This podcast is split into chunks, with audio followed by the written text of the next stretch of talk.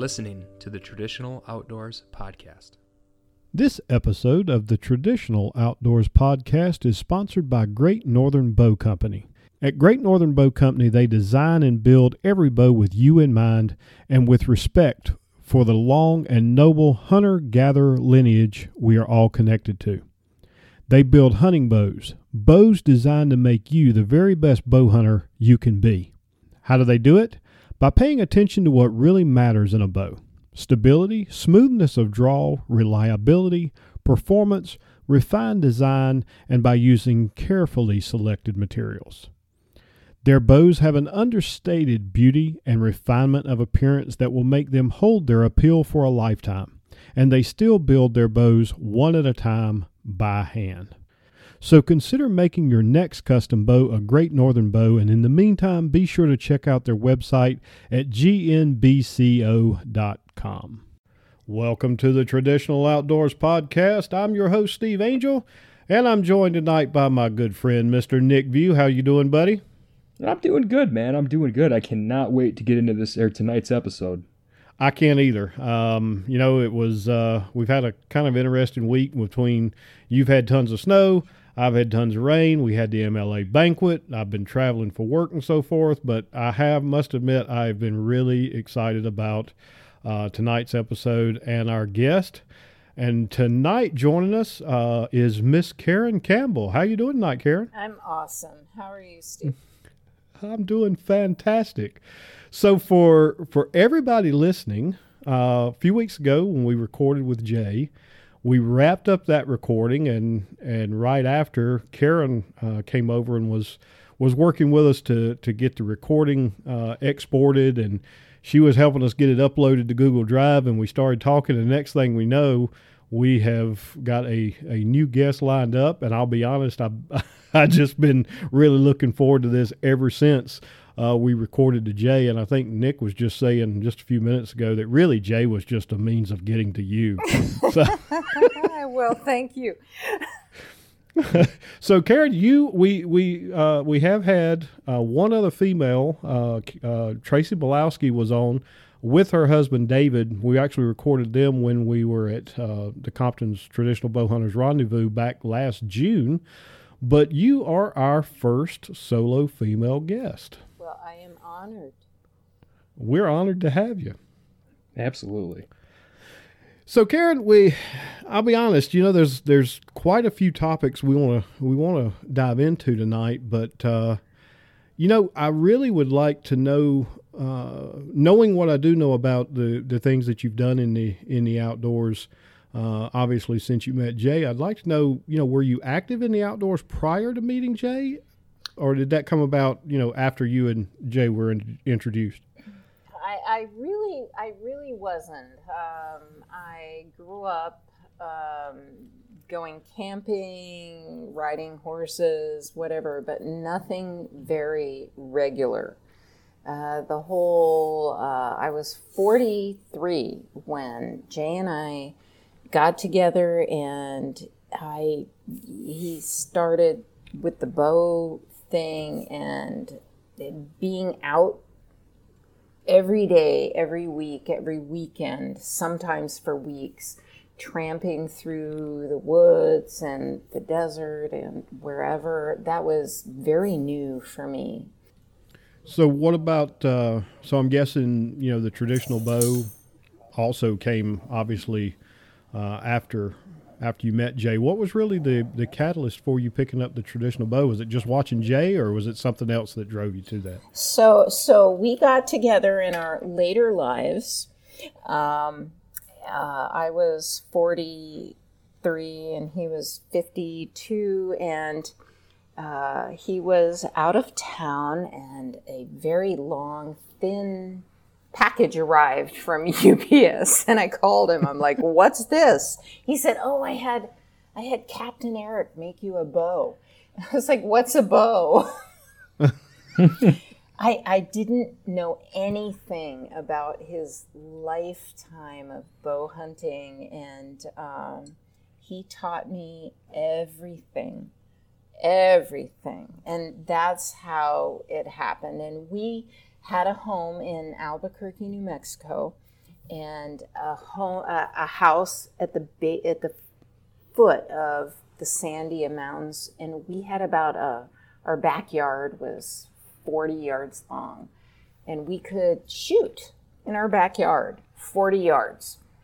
So that was my introduction, and I sucked.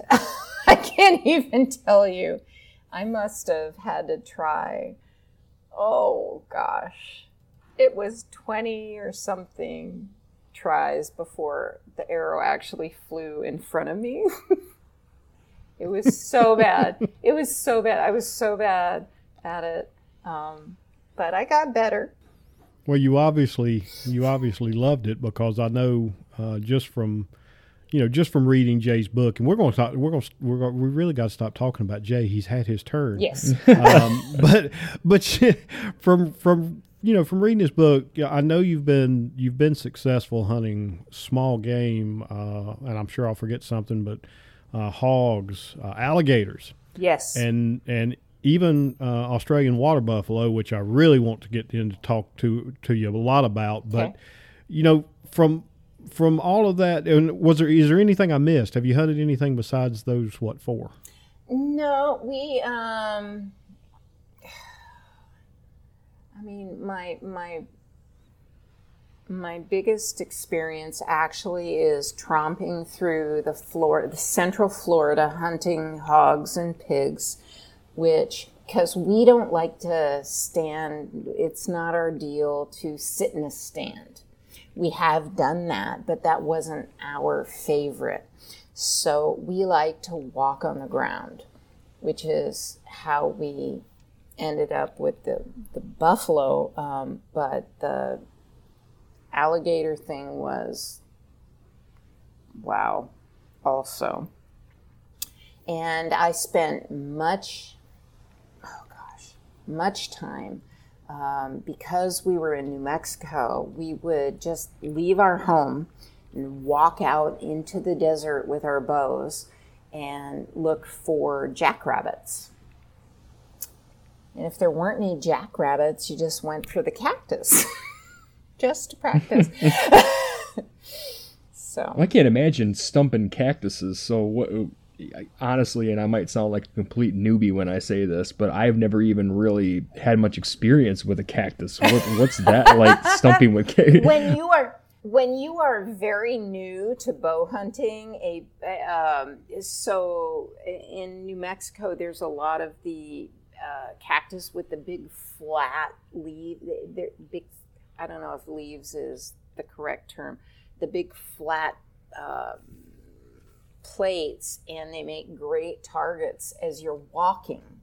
So if you're moving along and you don't see any jackrabbits, which there are a lot of, you can practice your target shooting just by picking a, a cactus flat and trying to put your arrow right through it. So Is that one of those things where you're like, hey, I wonder, uh, I wonder what, what what this arrow will do to this cactus, or what kind of sound it makes when an arrow hits a cactus? I'm gonna shoot it. Yeah, you know, but remember, I was very new.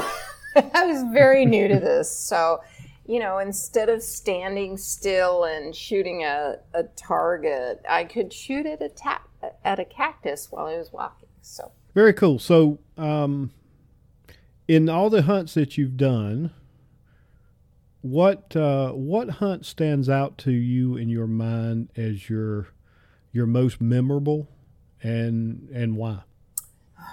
well, it's sort of a toss up between alligator and a moment in the buffalo hunt. So I don't quite know how to choose, but if I had to choose, um, I would say uh, after after I took my sh- my successful shot at my buffalo, um, there was about a forty minute racing in sock feet through the outback tracking my buffalo because I did not have a perfect shot.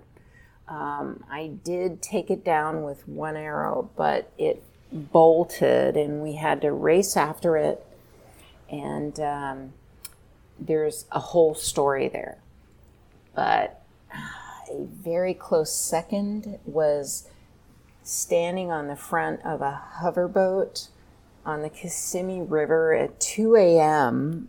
with my bow at half draw, and the captain had his headlamp scanning the river in front of us. And so, in the pitch black, when, when there's that headlamp, the gators, just their, you know, the tips of their nose and their eyes are above the water and their eyes glow red when the headlamp crosses. And you're up there on the front of the boat and that light is s- sweeping left, you know, back and forth, left to right, and there's hundreds of pairs of eyes, and you're just kind of like, oh. so I don't know which was more.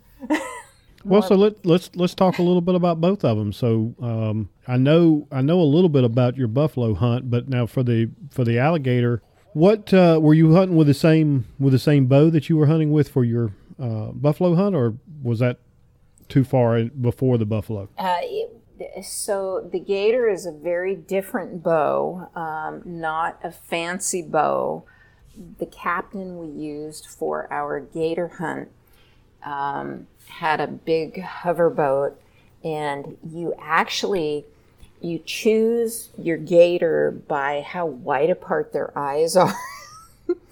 so it's very Amityville, you know, horror thing. So there's these red, there's these, I can't even tell you. So all of a sudden you're out there in the middle of the night and, you know, and there's these pairs of red eyes. And so the further apart the eyes are, the bigger the gator is. And, you, you know, you want a six plus foot gator at least, right? So the captain's, you know, trying to get you something like that. And these gators in Florida let the boat get fairly close.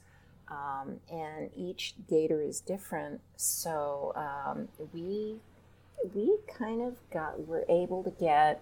I had a very lucky shot with my gator, let's just say, but it was hours and hours of standing on the bow of a hoverboat at half draw, waiting for our guide to say, "Go ahead and take a shot."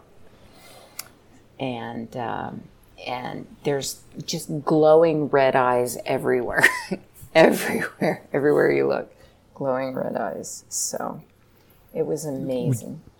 Would that would you say that's your the creepiest hunt you've ever had? Uh, Then? yes, yes. If if you use the word creepy, that is creepy.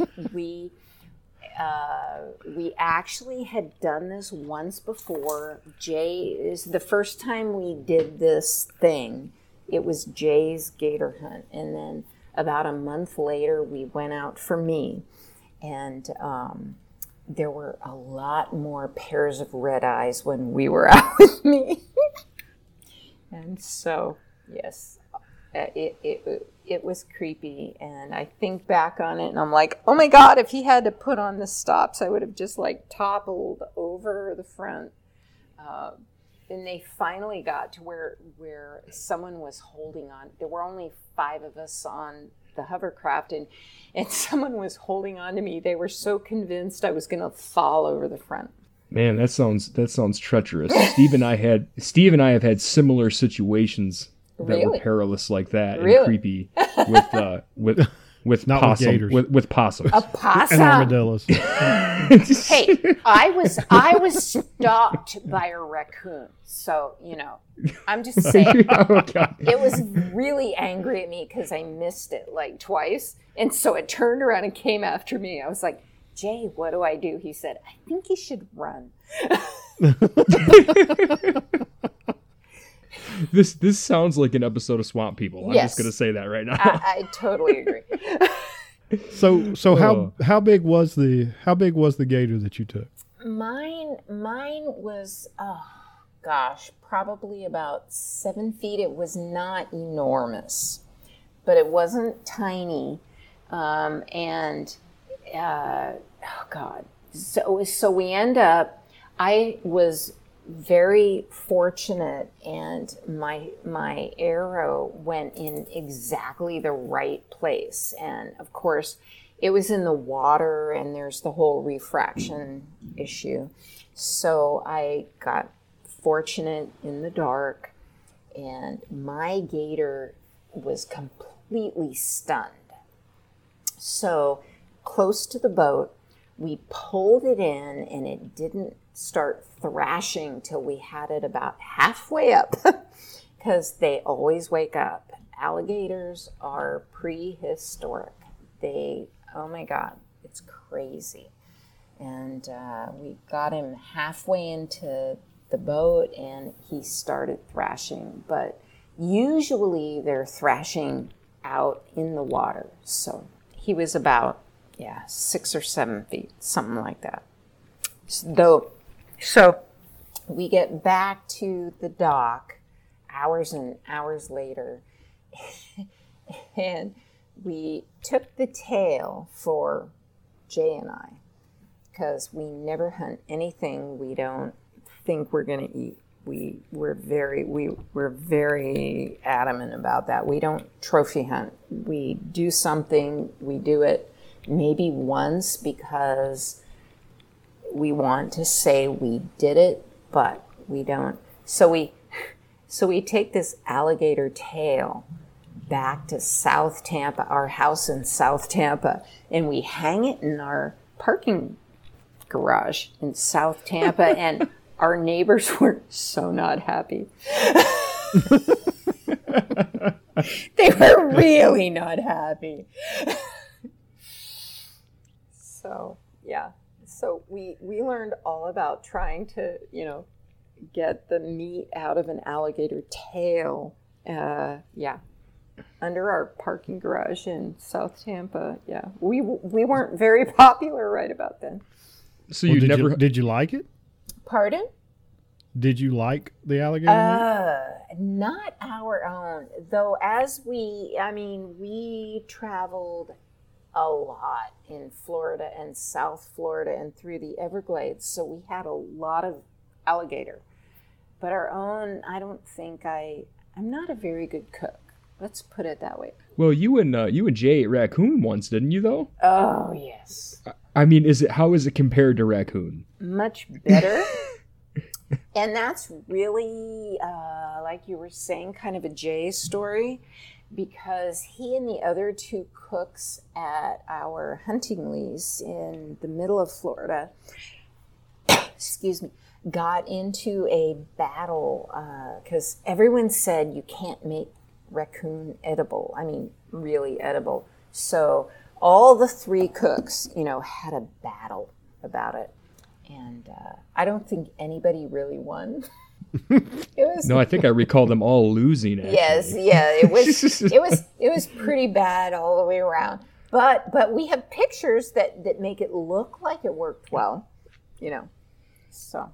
Yeah, I actually heard. I don't know if people eat gator in like nuggets or or what. I've heard of like gator nuggets. Oh, in That's Florida, it. in Florida, in South Florida, you can order gator gator in. Um, oh, I don't want to say every restaurant, but any. What am I trying to say? The the little hole in the wall places that have all the best food, you can order Gator. You know, and they hmm. they do. They make it like uh, it, it's like little um, bits, Gator bits. You can dip it in. Yeah, yeah, gator bites. You can dip it in something. You don't order a gator sandwich. You order gator bits, you know, and you can dip it in your Thousand Island dressing or your ranch dressing or whatever. You you can eat just about anything if you've got ranch it, uh, dressing or ketchup. You know, there you go. but there you go. My my oldest daughter, when she was, I don't know, she was probably thirteen or fourteen. Uh, was on vacation with us and ordered gator bites and you know she said they were good, but I don't really believe she she thought they were good. She was just bound and determined she wasn't going to prove us wrong, so she ate them. But I never saw her. I never saw her order them twice. So I guess it may be a maybe it's an acquired taste, or it's a texture. So I live here in the Bahamas. I don't like conch, and everyone in the world likes conch, and they make conch bits, and I don't like it. So I don't like it either. I think it's, it's like chewing a rubbery. tennis ball. Yeah. It's, I didn't even know people ate that. uh, yeah. Yeah. Oh, yeah. They do a lot, like too much. too much Wade. Well, Karen, I'll be honest. I'm I'm dying to get into uh, more about your your your buffalo hunt. So uh, I say we, we kind of shift gears a little bit and and get into that. Uh, you know, Nick and I have obviously read the book, um, and I know a lot of our listeners has as, have as well. But you know, from from your perspective, and we heard some of this from Jay's perspective, but really, I'd like to hear it from from your perspective. You know, tell us how it how it came about that you were actually going to be hunting Cape buffalo, or, or excuse me, Australian water buffalo uh, with Jay. Um, Jay got sick. He had cancer. He had a terrible surgery. Um, and we had only been together uh, a year and a half when he was diagnosed, you know, in our later lives. And um, I was, I had just, I mean, six months into the whole bow thing. When we got together, I didn't know anything about Jay's history of his lifetime of bow hunting. I didn't know. And now, a year later, uh, he's diagnosed with this horrible cancer, and we have a surgery, and he's recovering. So, in Jay's previous life, he was a friend of E. Donald Thomas, Don Thomas, who's a known bow hunter, um, fly fisherman, author. Uh, he's a, a physician. So he he had I didn't realize at the time um, before before all this happened, he was always trying to get Jay to go to Melville Island to do this hunt with the Australian water buffalo. Um, and Jay uh, had always turned him down, saying, "I won't go if because Karen can't go because women can't hunt water buffalo because they can't pull a bow heavy enough to get through their ribs." Um, so he was always turning it down. So Don Thomas called him a couple of months after, maybe one month after the surgery. I don't know. It was it was difficult at the time, and said, "I I have the the company that had the the guide company that has the contract on the island." has agreed that has allowed me. I will vouch for Karen. I will personally guide her. So um, he said, I have patients who need something to look forward to, and I think you need something to look forward to. So, how about we plan this buffalo hunt for about a year from now, and you get Karen ready, and you get her gear ready, and you make sure, and you get yourself ready, and we'll all go because they said I can guide her. Um, so when Jay mentioned it to me, his eyes lit up, and we'd just been through this horrible medical experience, and I hadn't seen that light in his eyes for months. So of course I said absolutely. So so I had only picked up a bow like a year before or something like that. And I was saying, "Sure, I'll go. I'll go to Australia and, you know, shoot a water buffalo." I had no idea what I was saying. but I really didn't. Um, but I thought I could do anything, and I would do anything for Jay absolutely anything. And I had met, I knew Don and Lori Thomas um, at this point. I'd met them many times. And so I thought this was the most wonderful uh, uh, carrot to be hanging in front of our faces. And, um, and yet I didn't realize what that meant but that's how it happened, and um, and then it actually happened. So, so to set the stage here a little bit, so you had actually only been shooting a traditional bow for a little over a year when this when this hunt opportunity came around. Yes, um, I was 43. We got together, like I said. You know, this long, narrow package showed up. I'd been to a few uh, archery events in Florida. Um, and Don had showed up, and I, I, I just, I was failing miserably because I, I literally had picked up a bow three months before the first time I went to my first archery event. At the point I'd been, I was getting better. I was getting better. I was practicing. Um, and when Don made this offer, it was about a year later. I was getting stronger. Uh, my first bow that Jay had made by Captain Eric was probably, gosh, it's hard to remember the numbers. Um, 33 or 36 pound bow.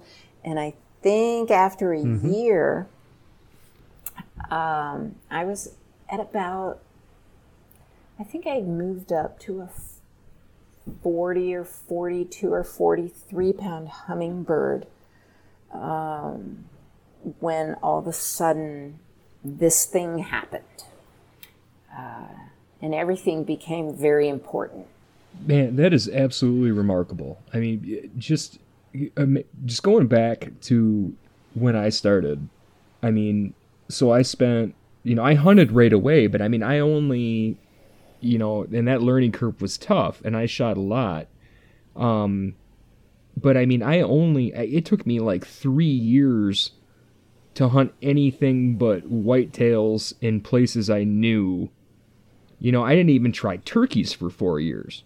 Oh, so wow. to think, you know, you did, and, and part of the reason is I didn't know if I could hit them or not. You know, that was part of it, and just learning how to do that to start out and struggle with it and be shooting a somewhat light bow and then hearing all this stuff about buffalo and how heavy and how women can't do it and all this stuff and then for you to just you know like a year and some months after learning how to say oh we're going to go to australia and do shoot this animal and by the way you need to jump up like 40 pounds on your on your bow and that's crazy to, well, for most people to grasp it, well, and and it was crazy for them to grasp. And if I, I, you know, now I'm older, uh, by what, 15 years. Um, I think back, and so when I I said, "Oh hell yes, I'll go for this," I um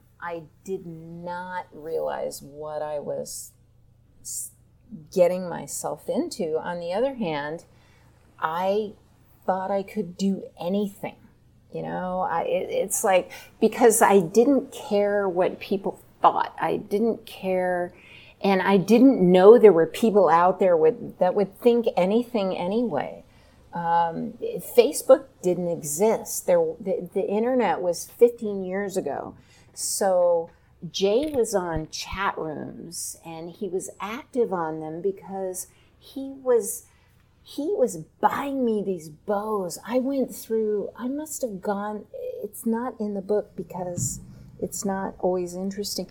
I must have gone through 20 bows, um, working my way up and, and figuring out what was right for me and what wasn't, and what, what was more powerful. And Jay was building my arrows.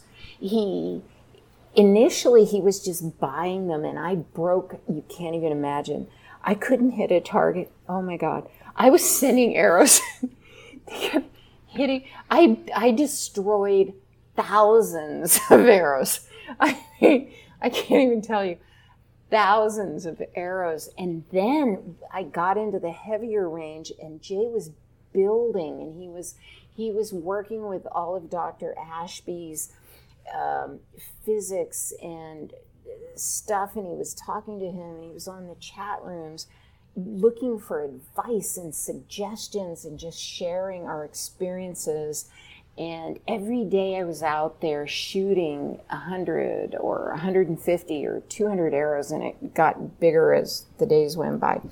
And um, we were learning as we went along, and Jay would spend days and days building me a set of 24 arrows, and I would destroy all of them in an hour. it was it was crazy, but for these animals, you needed these really heavy. Uh, my when when we went to Australia, my arrows and and Jay's, but my arrows were a thousand twenty grain, and all that weight was right right behind the broadhead. I mean, you could balance it on your finger, literally right behind the broadhead. And he had layered inside these hollow shafts were like three or four layers weighted down towards the broadhead. He was building these things. And and I was just destroying them. at an so alarming rate. you're destroying two for every one. Too, yeah, you know, we had the chronometer, and I'm shooting it because you want a slow, heavy arrow. F equals MA, and you needed F to be really a big number. And in this situation, with these animals, they, their skin was one and a half inches thick. Just their skin. It was crazy and their ribs overlapped. And if you didn't hit them right in the heart, it was it didn't work. We'll give it a second. And um, the way the rules are there, if you injured one of these enormous beasts and it ran off, you would spend all the rest of your paid hunt tracking that one down because you were not allowed to leave an injured animal running around.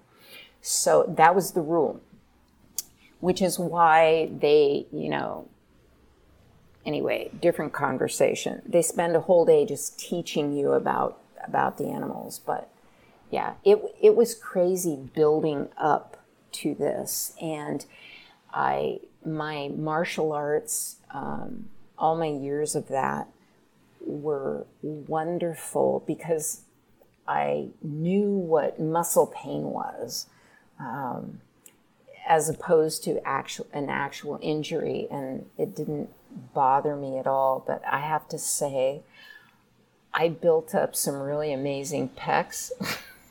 So karen as far as as far as i know and i actually asked jay about this when we were when we were recording with him a couple of weeks ago uh, as far as anybody knows you're still the only uh, female to date that has taken a uh, water buffalo with traditional archery equipment, uh, which, to be honest, is is absolutely fantastic. Now, obviously, we're saying this. I'll probably get you know emails from somebody saying, "Well, yeah, I know somebody." Well, you'll have to prove it because I, like I said, I've asked and I can't find anybody. So you were talking about your your the the weight of your arrows and how you how you built those arrows um, or how Jay built the arrows and you destroyed them. Uh, we, so we all have what, our uh, little place in the world, you know. well, at least you kept him busy doing something, you know. Uh, so what what was the poundage uh, of the longbow that you worked up to to actually go after buffalo with? So I ended up with what um, at a at the you know standard what's the poundage at 28 inches would have been a 68 69 pound draw but i have a really long draw 29 to 30 inches. So it made it a 70 pound bow. Now karen come on. You're not going to tell me you were shooting a 70 pound bow. I mean that everybody says that's too it's, heavy right? It's way too heavy and that was that was the rule that was the target because the uh, the the standard was if you can't if you can't shoot a 70 pound bow you cannot take one of these animals with a bow. And you're not allowed to just injure these water buffalo and and have them out running around, you know, Wounded. Yes. And so that's why there were no women going to Australia or to Melville Island to hunt these animals because women can't draw that kind of a bow. So when I said, yes, I'll do this, I didn't know that the common perception was a woman can't do this thing. Um, it's to, I, I was just like, well, yeah, I can I can work up to anything. I just have to keep working at it. Um, so over time, Jay never told me that women can't draw a seventy pound bow. Good yeah. for Jay. Good yeah. for him. He never said that to me. I kind of learned it, like like I said. So he's on the chat rooms. He's looking for advice and suggestions with all kinds of things. The bows the arrows the you know training the this the that. And about half of the feedback was so helpful. And half of it was people who just want to say no you can't do it. What's wrong with you? And and honestly half the time you're just lying. And so every now and then actually don thomas would jump in on the chat rooms and, and say no i just saw karen a week ago and yes she has worked up to a 60 pound bow you know or a 63 pound bow or a whatever. Um, he would jump in and support us from just from the whole accusations that you know you're you're making it up. So it it people were we were attending every event that we could reasonably attend because we're working and we traveled all over the states to work. We do transplant. So we were traveling all around all the time and um, we we attended every event that we could archery event and people would show up and just follow me on the fun runs you know? Just just to watch me pull the bow and then and then they would say no it's not that big of a bow. And so i'd hand my bow to them and say here you pull it, it, it no we literally it was happening and i didn't even get it at the time. I didn't get it really that year. I was so focused on me, and I was I was more nervous about you know my performance than focusing on the fact that people thought there was no way my bow was whatever sure. whatever it was.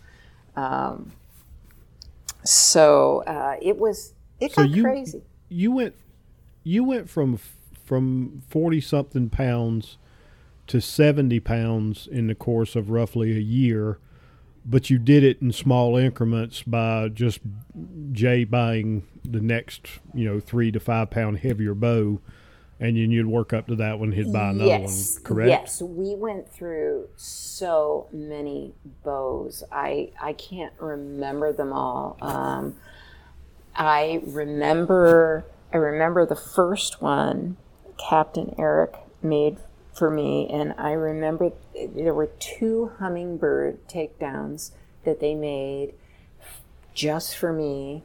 And um, then we started, O.L. Adcock made me um, personally in his garage in Roswell, New Mexico. We drove down there because uh, we were in Albuquerque. Um, he personally made me two bows, and the the the second one he made me was the one that I got the buffalo with, um, and uh, it, was amazing. Um, the hardest jump though was from oh God, I'm trying to remember.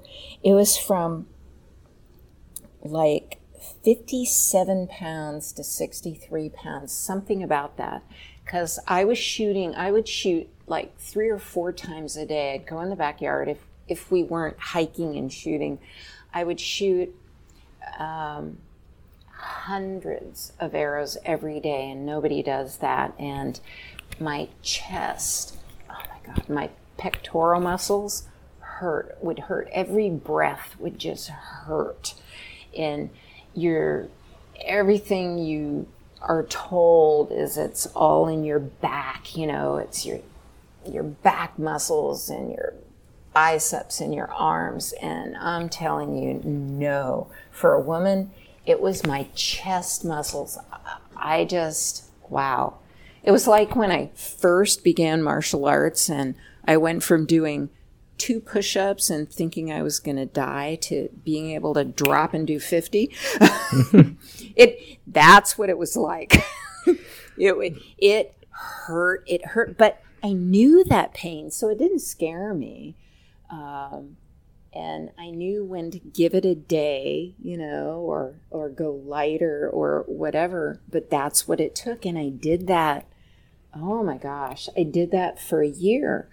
But I went up, and and I would bring my seventy pound bow, my my 70 pound bow to these events and I'd hand it around and everyone would try it, you know, and everyone would watch me and and go, "Wow, and so the people that were screaming on the chat rooms would then not respond on the chat rooms, even though they were just there, you know, mm-hmm. the day before.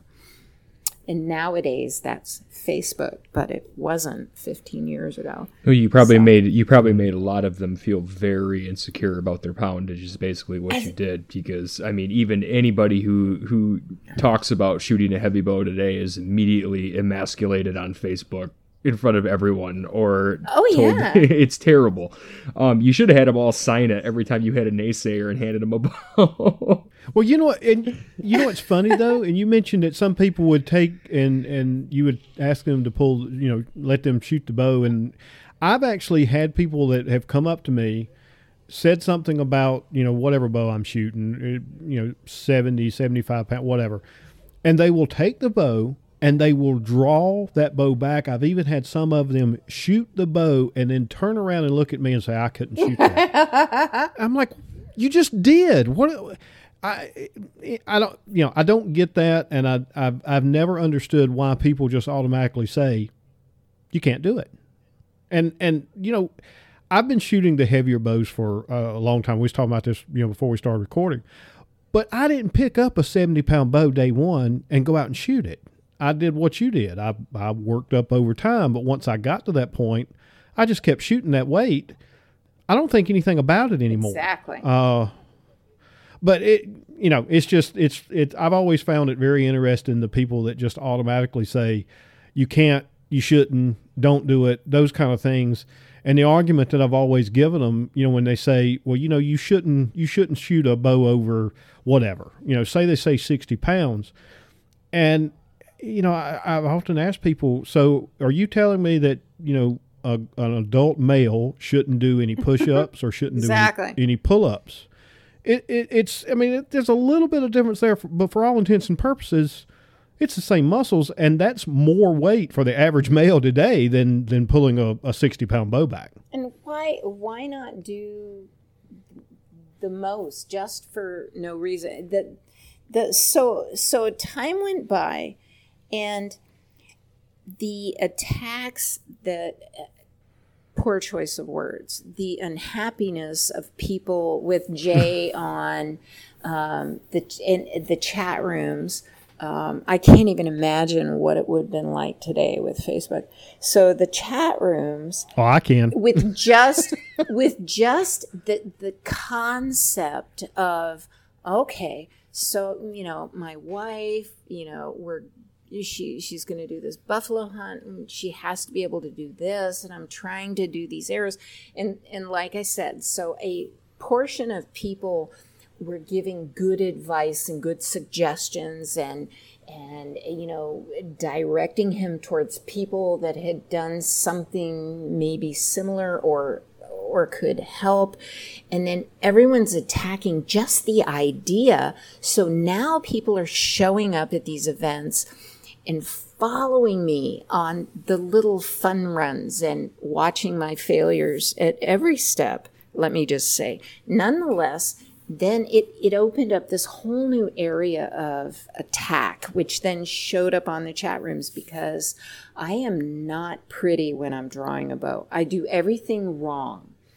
I I close my eye. I, I sight with one eye, and oh my God, don't even go there.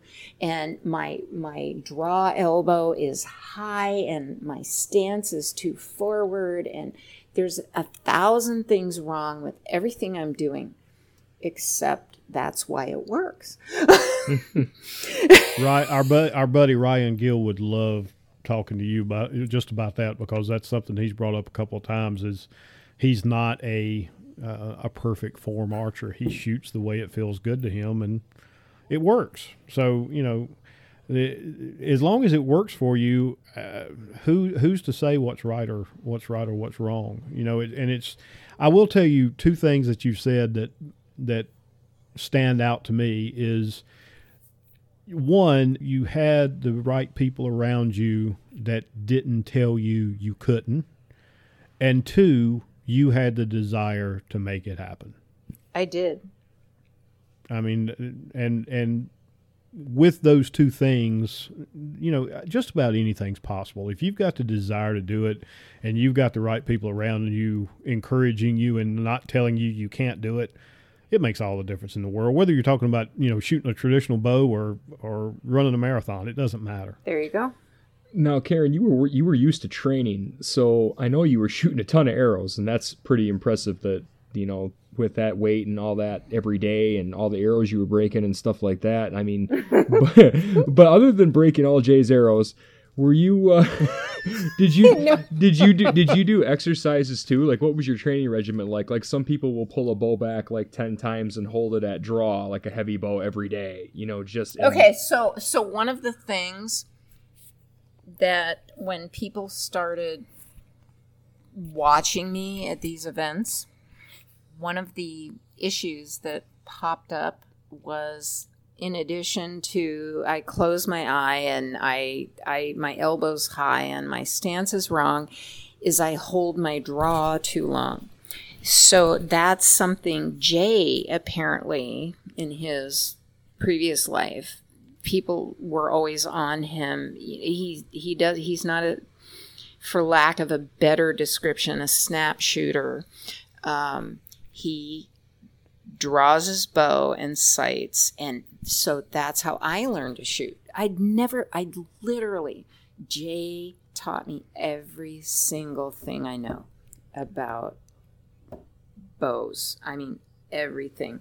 So I draw and I hold, which in hindsight helped with my strength building. and yep. And let me tell you, when you're tromping through that outback and these animals, you, are having the stare downs that we haven't even gotten to talking about. Um, if if you're at half draw or three quarter draw, and that's when they stare at you, that's where you hold it.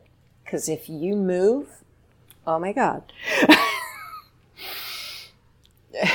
you don't move. So if you're at if you're at three quarter draw and they stare at you, you better be able to hold it because you may have already spent two hours stalking that animal, and if you move, most likely it's going to run away, but you never know if it's going to charge you. So right, um, yeah, all of and I'm I'm sorry. Go ahead. No, no, no, no. I'm.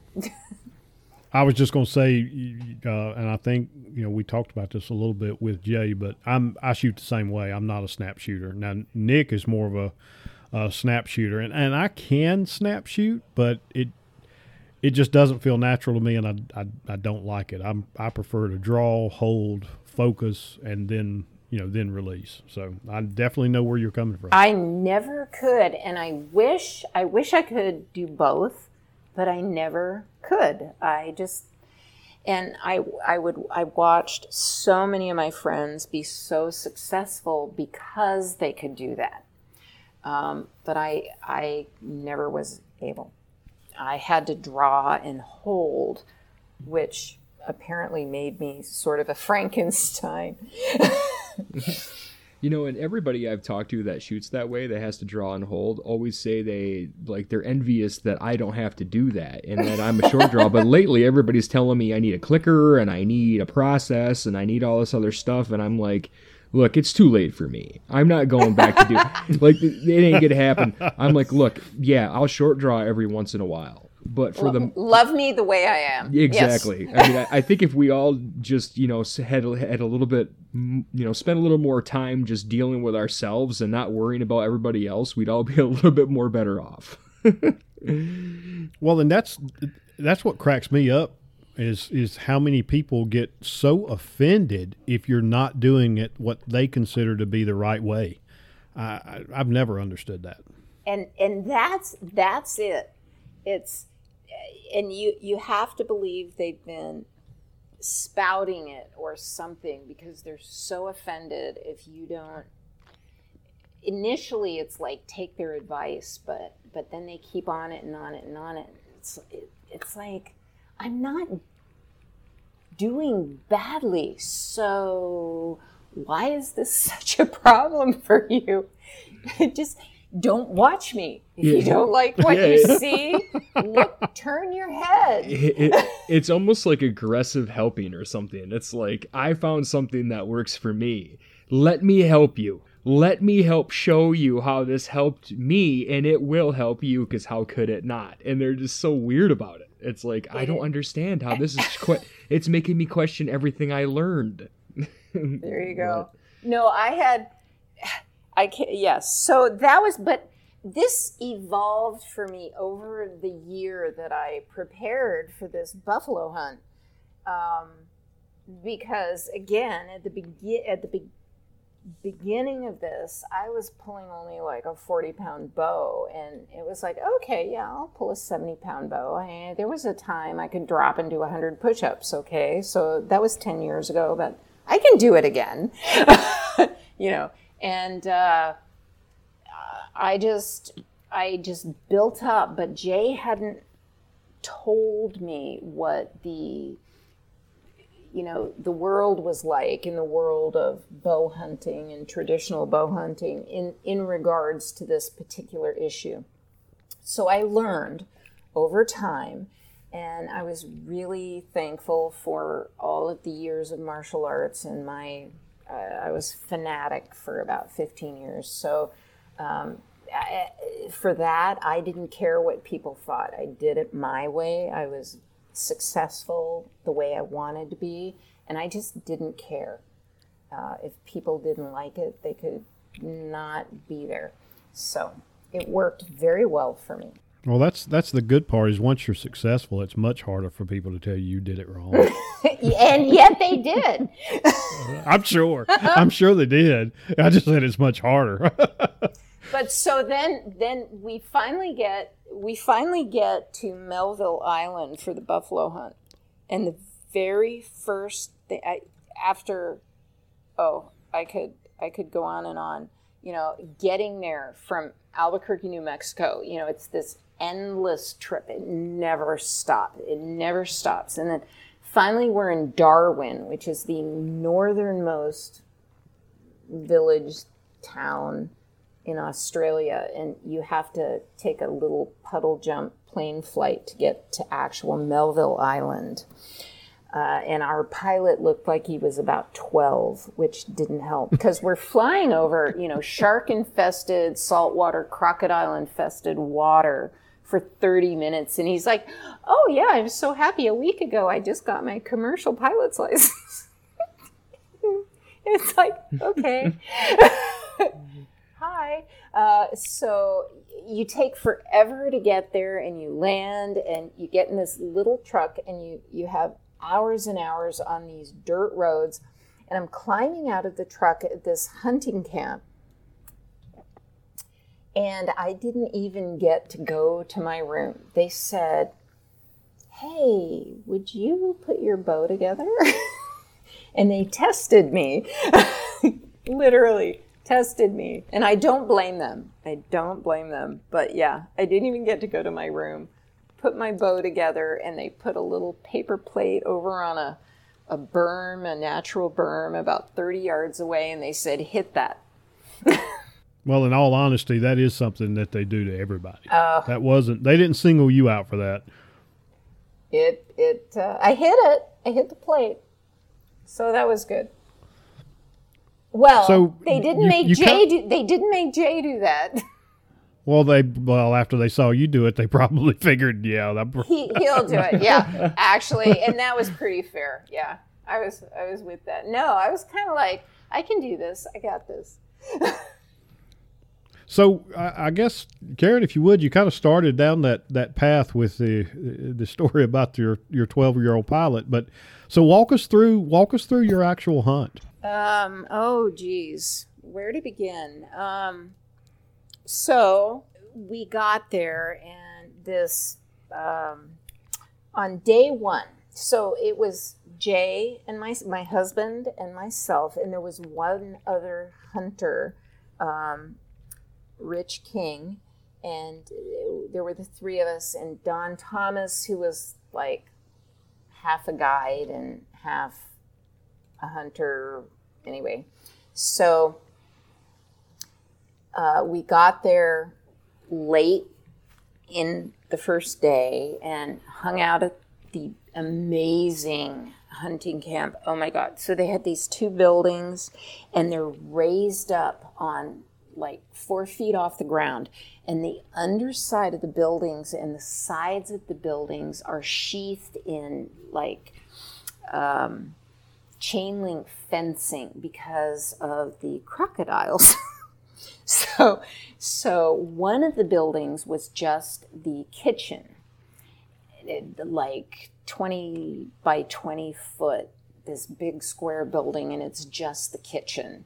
And then a, a larger building has about six little rooms wonderful with air conditioning and fans. And and then they have it's attached to a like a shower bathroom building. Uh, i was amazed but everything's raised up and the undersides and the sides are all sheathed with chain link because of these saltwater crocodiles because it's stationed right next to a river where the crocodiles go up and out so um, anyway, we got there and they had, oh God, this amazing dinner, and you go to sleep. We got up. So, day one is you're not allowed to shoot ever. They tell you right up front, you're not going to release an arrow. Day one of our five day hunt is just about walking around, learning about the terrain and about the animals. And so you stalk buffalo all day. We stalked buffalo all day, but never even pulled out our. I mean, we carried our bows for you know just to get used to it, but you never not nocked an arrow ever because you're watching the animals and they're teaching you about these buffalo. And the buffalo, the water buffalo there on Melville Island are absolutely amazing. It's an island, so they have to be cold a little bit. They have no natural predators except the, the young and the old have to worry about the saltwater crocodiles, but other than that, there's no predators. So uh, you can walk right up to about 40 yards and they just don't care that you're there. I mean, they see you and they, they just don't care. Um, you start moving a little closer than that and they're watching you. And they're watching you and they're staring at you and you get you, you start coming in 20 yards and now now they're they're doing the stare down. And so um, that's kind of how a hunt goes is you can you wander around and you're looking for these big flat black backs in in the woods and the shrubs and wherever in the little streams and the rivers. And um, you can you can get so close compared to what you can do my personal experiences with hogs with deer with alligators with turkeys with bears with anything here in north america. Those water buffalo you can you feel like you're walking right up to them. And they just don't care because they have no predators. And then then your guide says okay take your sh- your boots off and you're like what So, so you take your boots off at about 40 yards. So now you're in your socks and you're, you're kind of walking up and then, and then these animals are kind of looking at you. So the, the thing with the water buffalo is they're very curious.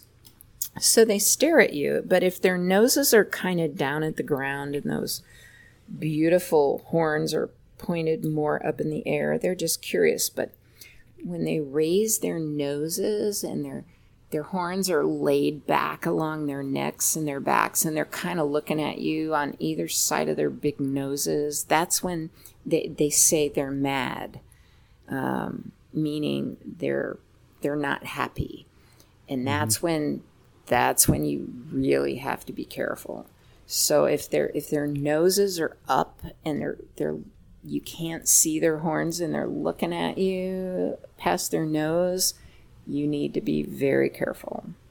So on day one, all you do is you stalk these beasts and and the guides just teach you and you stalk and you stalk and you stalk so the other thing they drill into our heads is these are not North American animals. You cannot take a quartering on shot. It's not going to slip between their ribs. Their ribs overlap. They're inches thick. Their skin is an inch and a half thick.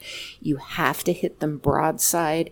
You have to hit them just above the front elbow. I mean, barely. Like, and that's why it was the the paper plate. There's this little dinner plate size sweet spot that you can hit a lung or the heart. And other than that, it's not a guarantee. And basically, the idea is you have to be 20 yards or less. So you have to be 20 yards or less with this animal broadside, no sort of their butts towards you shots. Absolutely like the side of a barn, and they, they like beat it into your heads. So they make you do the stock over and over and over and over on day one. So that was day one. And I thought I was going to die at the end of that day. I was so tired. I'd done this like five times, and it takes hours. Hours. You walk up to them 40 yards, you're fine, and then it takes you an hour and a half to get to 20 yards. and they just you know, the guides do this all the time. So we did it over and over and over on day one. So day two, we go out and you're allowed to shoot. And oh my God, I, so I missed my first one and I spooked my second one by stepping on a twig. So, day two, I was out with, so Jay and I were there with one other hunter, and day two, they had me with Rich King. Um, Jay was off with another guide, and we found animals in the morning, and then and then we had hours and hours and hours, and we, we couldn't find any buffalo, which was very unusual. These these herds are so easy to locate.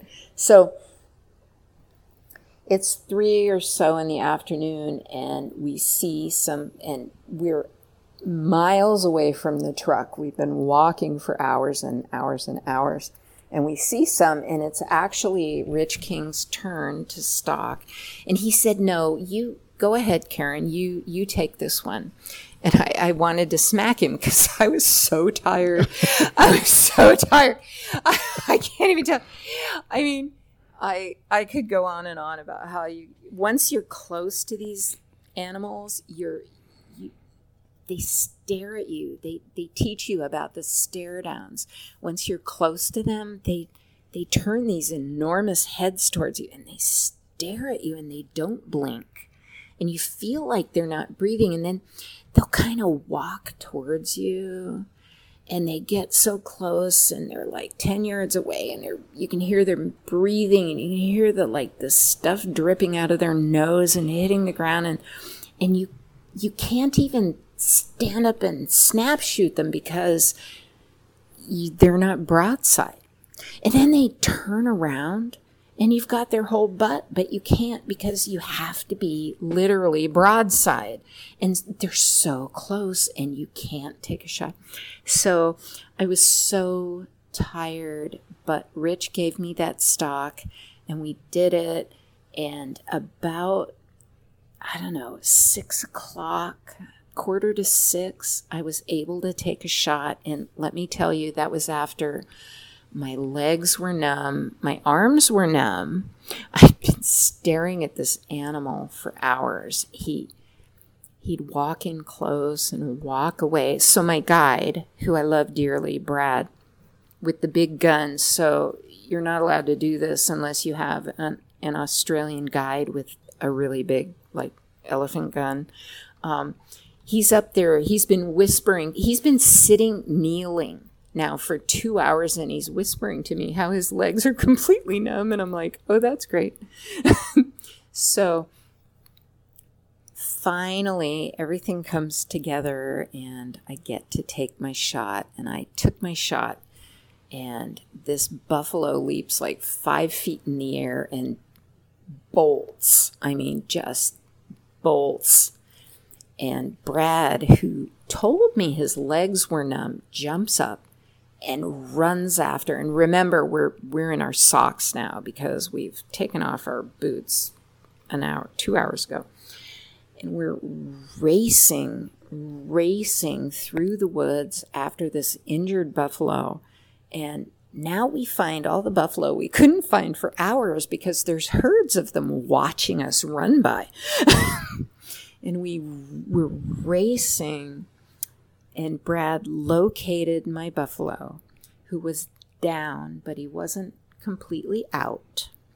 Um, and that's very bad to be around an injured beast that's the size of a VW bus.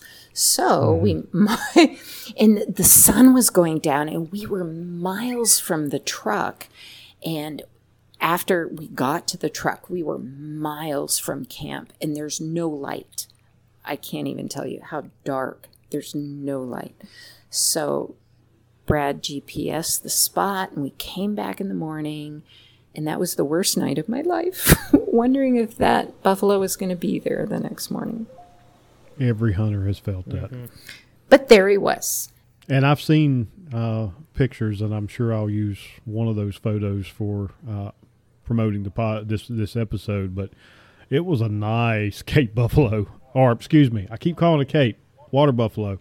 Um, no problem. I, I, have got so I'm sitting here thinking my my buddy Tom, who's also a, a, co-host from time to time on the show, he's actually headed to uh, Australia uh, oh. in a few months um, to hunt water buffalo, and he just hunted uh, uh, Africa for Cape buffalo, and that's I, I, keep slipping up and saying Cape buffalo, but I know it's I know it was water buffalo, but it was it was a very impressive animal. It was it was definitely not a cull. no, no, no, no. There, well, there it and uh, I under I've read and I've spoken with so many hunters, and it's different on what I would call the continent because they have more area to roam. And Melville Island has its own unique environment um, with lots of very tall, skinny trees. I can't even explain it. And then, sh- like the the the ground growth grows up about three or four feet, and then there's these tall, skinny trees. And so you walk through this these like woods and you you see a little herd and you see their black backs. And you know you'll see five or six of these black backs out there. It's just crazy. And so when we were running after my buffalo we passed like three of these little herds and their heads would come up but their noses didn't come up because we weren't running directly at them. So there were these beautiful lyre like you know horns kind of pointed up but all in the same direction. It was like a movie or something you know they're all tracking. I felt like i was a tennis ball you know and they were watching me go back and forth. And um, it was it was crazy. Well i can't imagine. And like i said i know i know Tom is going to to eat this up, and I can't I can't wait to hear how his how his hunting adventure goes. I get to uh, I get to hunt hogs in South Carolina with him uh, in two weeks now, so uh, I'm sure it'll be a, a, a, big part of the conversation we have around the campfire, and so there. Um, but I, I, do want to shift gears because we're we we we've been marching on here, uh, Karen, and I don't want to keep you too much longer. But um, so I know you're into another uh, pastime that I got Nick hooked on this year that that I really enjoy, and I'd like to talk to you a few minutes about that. Uh, and that's that's uh, fly fishing. So, you know, when did uh, when did you really get into fly fishing? Was that before you got into shooting the traditional bow, or after? After, after. So, um, um, Don and Lori Thomas um, invited Jay and I out of nowhere to go with them on one of their trips, fly fishing trips to Los Roques, Venezuela. And while both of us had piddled around a little bit with fly fishing, we effectively no, we we knew nothing about it. And so this was oh, I don't know, 2010 June something. Anyway, so so um, we're like, wow, maybe we should learn something about fly fishing before we show up in one of the premier locations for bone fishing. And uh, we actually know Flip Pallot. He is a friend of one of our hunting lease mates, uh, actually, several of them, but specifically Don Davis. Um, anyway, everyone decided that that Flip Pallot would be the best guy to give us a crash course in fly fishing before we went to Los Roques. So um, we ended up in Titusville. Um, in front of something like a library, I don't know, on this beautiful grassy lawn um, in between very busy roadways. So Flip's teaching us to cast and people are driving by and hollering at us and whatever. So that was our big introduction to fly fishing. And after that trip, um, by the way, I totally sucked at fly fishing when I was in Venezuela. Um, after that trip, we started taking our fly fishing gear everywhere we went. Um, even when we weren't hunting, we were just traveling for business because it's small and portable and we could. And so we were fly fishing all over the states. Um, and that's that's kind of how it evolved. And now we're here in the Berry Islands, which is actually a bone fishing destination all by itself. Nick, you still with us? Yeah, I'm still with you.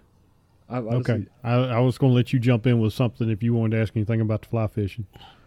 Yeah, there was. You just said so much there. I was fascinated. I'm, I'm sorry. I told you. I. I. Jay did the same thing to me. He mesmerized me, and then I and then I couldn't say anything. oh, I, I, I, I can keep talking. I can talk all well, night. No, Karen, so Karen is a newbie fly fisher. What was the what was the hardest thing to learn for you? So for me, it's stripping. I I I don't strip well. I don't strip well, and you know, but but I manage to work with it and get around it. but I I can cast, uh, but I oh you know I can I can put that fly out there, but I can't you know I'm not very good at it, but I love to do it. So, so, yes. do, so do you do a lot of tie-in too, or, or no? No, no, we haven't gotten there. And both of what's what's interesting is both Jay's father and my father were fly fishermen, very successful fly fishermen who tied their own flies.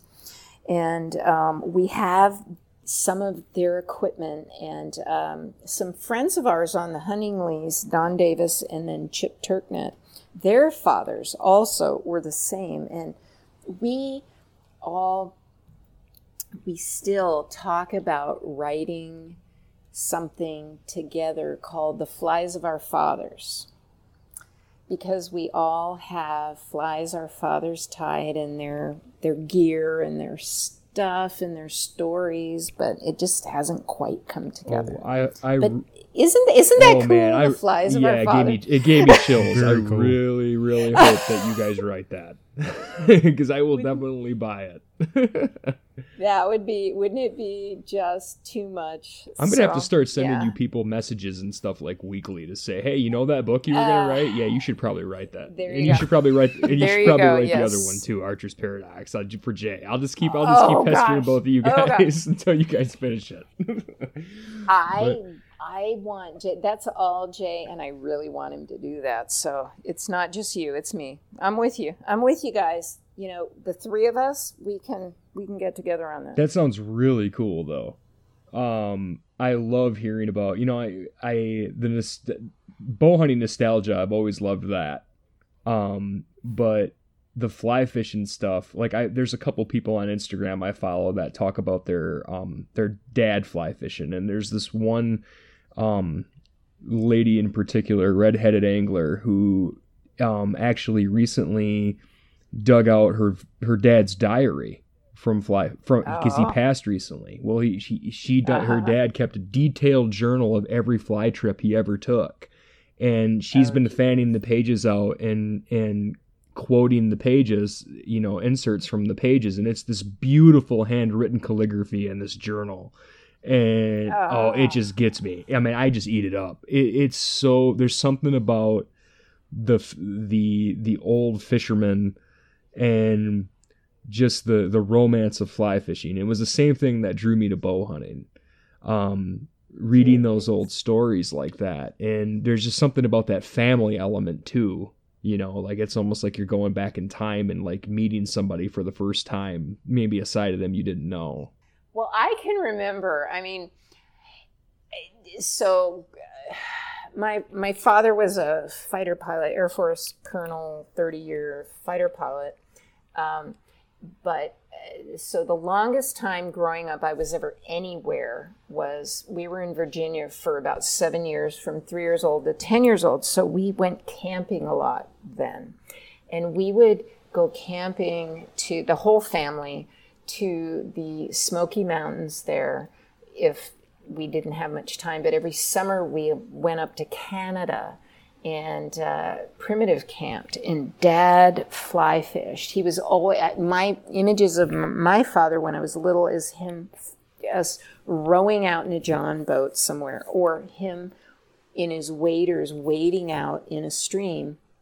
And I have this very specific memory. I must have been eight years old and we were in the Smoky Mountains, some beautiful stream in the woods, and he was out in the water, and I was crawling up and down the banks and leaning over more than I should. And I remember him looking at me and saying, don't fall into that hole. You know, there was this deep spot. He said, I can't go get you because my waders will fill with water and I will drown too. And it was just so funny. I, I remember uh, it was like a physics lesson, you know, is what it was. You know, I'm eight years old and I was like, I had to think my way through. Yeah, he's got these big buckets strapped to his body, and if they fill with water, he's going to go down, you know. And of course, he wasn't telling me he wouldn't try to help me, but he was saying, "Don't be stupid." What he was really telling you is that there was a huge brown in that hole, and he didn't want you to spook it. Exactly, totally, exactly, exactly. Well, you know, um, the other thing, Karen, is you know, as you've been talking, you know, I, I can't help but notice is, man, you've had some great mentors. You and Jay both. I mean, you got Yes. Flip, you got Don Thomas. I mean, that it, it just that's that's just incredible, and it just shows that no matter where you are in life or who you are, a mentor is so important to get you past the humps oh yes. Um but yeah that's just it's just the whole element that's just a really cool element to the story. Um you can never meet enough people or learn from people and you never stop um if you're open to it anyway. But then sometimes they help you at really key moments. Um Yes. but man I, I, that's that's you know that's pretty incredible to look back and say that you know Don Thomas and Flip Pallot helped you through some some uh, some of your greatest memories. It's neat. Yes. And and Lori Thomas. Yep, and Lori always there, and there were there's so many people and women that I I'm horrible with names. Um, that were there that were supporting me that were positive when I was and I met most of them at these events where generally it was I was surrounded by people going that's stupid. You're not doing that. I don't think your bow's that great you know all of that stuff.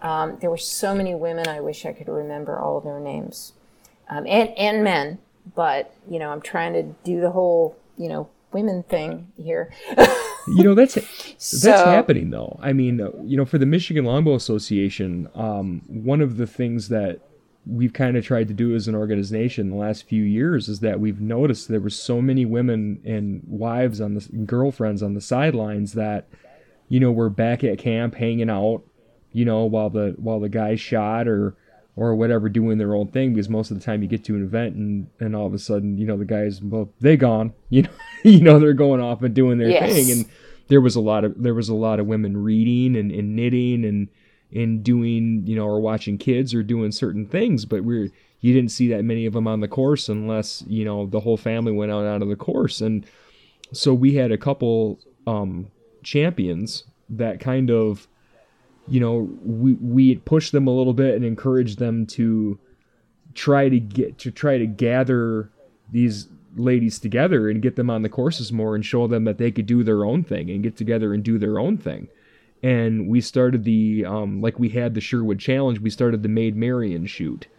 Um, yeah, so that so that they could compete and and not feel it wasn't that they couldn't compete in the Sherwood Challenge, but you know any there there's a degree anybody would understand that there's a degree of um being you know there's a little bit of apprehension there.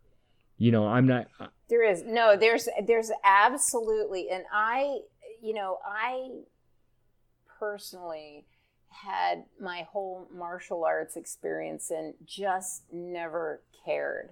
But i know so many women would love to have an environment where they're comfortable just messing around and it doesn't matter if they're good or they're not or how long mm-hmm. it takes them. Oh my God. I think when Jay, when I first picked up that bow, I must, it must have taken me 20 tries to get the arrow to actually go straight out in front of me. And I didn't care. I just, I was there just with Jay, you know, it was just the two of us. And so it didn't matter. And Jay was never, he never cared how I performed. He didn't care. So I never had to worry about that, but but some people do. And or some people think they do have to worry about that. So it, what you're talking about, uh, trying to create an environment where the, the, the women in the background, the women in the sidelines are more comfortable playing with it, trying it, just so they, it, for no other reason, just so they understand it more, um, is wonderful. And I think that's amazing. Yep, we've even gotten our um the Stick Talk publication now. Actually, um, Tracy Belowski of St. Riverbows is one of the kind of the champions who kind of you know jumped in there, and she even writes a column now for the Lady Archers of the MLA. Um, but Good. we, you know, one of the tricks was, I mean, because I don't, I, if you're if you're one of two women on a line with fifty sweaty guys shooting at far away target butts, you know, like you said, some people don't care about that, but there that apprehension is easier eliminated if you just we just dedicated one target to the ladies. So they were all down at one target and they were competing against each other, but everybody else is shooting too at the same time and that really that really did a lot of good. That really brought a lot of confidence out in some people but it's just it's so refreshing to see that now when you go to the events that all of a sudden there's a group there's a group of lady archers who are just out there all over the place. And you know you didn't see that five years ago. Um it really it's really fun Whoa. to see Um, but that that makes your story even more special because, and we're so happy that we got to record you talking about it because it's like here you did this seem seemingly impossible thing. you know, it's like it i look i look back now and i'm just like i can't believe i did that. But at the time i i did. Though i i, I have to say wow that night like i said the worst night one of the worst nights of my life. I was so exhausted. The stalking was so exhausting. It was like i don't think i can do anymore. That that beast must be there when we get back. And i wow yeah, I don't know if I'd have made it ten minutes. I'd have got a, I, I'd have got No, a, I'd have got a, like a, a butt cramp or something. I don't know what would have happened. it was no, but I it, what what you're talking about with the gals, I think is great. Um, I, I think it's wonderful, and um, I, you know, I never, I never, no one ever was saying, "Oh, I don't even know what I'm trying to say." No one directly ever said, "Oh, you're a girl, you can't do this." but there's always that that thing you're you're not strong enough you're not tough enough you you you know my biggest honestly my biggest challenge was always i'm afraid of big animals i part of my my personal training for the buffalo hunt i would jay had to walk with me into cow pastures because i was afraid to walk up to cows in cow pastures. I mean and so I that's that was my biggest problem was the animals. And I I know these women are afraid to say those things because you're not supposed to say that you're not supposed to say I'm I'm afraid of a herd of pigs you know I'm afraid I'm going to embarrass myself I'm afraid I'm going to embarrass you I'm I'm I'm a, I'm afraid I'm not going to be good enough, you know, and uh, you just have to really not care if you're not good enough. For who? So that's the question. Who are who? Who? You're not going to be good enough for who? You know. So Right, and Jay was always. I, I never had to. I never had to worry about that with him, and that made all the difference. So, so if you're And out there providing an example for these other people who have spouses who think they might not be good enough, you know, good for you. Well, I was going to say again, good for Jay. I mean, that's um, you know, eh, I wish I hear so many people. In fact, I'm actually got a a, a, a friend that well, Nick knows him as well, Jerry. I'm going to try to record a few episodes with him, but you know, uh, the antelope hunt that I did a few years back, and now since I've done the antelope hunt, I've been back to Wyoming to hunt again, and I put that off for over 30 years just because I always found an excuse why I couldn't do it. And after hearing Jerry, and if I could just, so many people I hear say things like that, and it's just, God, I wished I could just tell them, you can do it. You just have to, you have to make the commitment and you have to say, I'm going to make this happen. And, you know, most people can accomplish a lot if they just will get out of their own way. Yes. So, well, Karen, we've managed to keep you tied up for a good bit over an hour. Um, it has been absolutely wonderful. I really do appreciate you taking the time to to join us tonight. Um, it's it's been fantastic, and uh, again, thank you so much. Thank you. Thank you. And I'm sure we'll be talking to you again. And you know, I, I'm still waiting on. Uh, well, Nick and I both are still waiting on the book, so we're gonna keep pressing you Oh, guys on that. And and and and I'm waiting on the next chapter in in yours and Jay's bow hunting life because I know I know. I know it's going to bite Jay again. I, I was asking him about it a couple of weeks ago, but we're going to sit back and we're going to wait for that to happen, and we'll f- we'll find a way to get y'all back on here after that next adventure. Okay? We have our bows. So it We'll- could happen. We'll uh, Probably, maybe next time we'll we'll get you both on here Yeah, together. it's probably, All right. prob- Oh no, that's probably, dangerous. probably going to be the the recreation the recreation of the Howard Hill underwater shark hunt. there you go. There you go. Yes. Well, Karen, you, Karen, you have a good you have a good evening for uh, for all of our listeners. We hope you've enjoyed this as much as Nick and I have. Thank you so much, and don't forget to get out and leave us a five star rating and review, and get entered for the drawing that we're doing uh, somewhere around the end of March. So until next time, take care, everyone. Good night.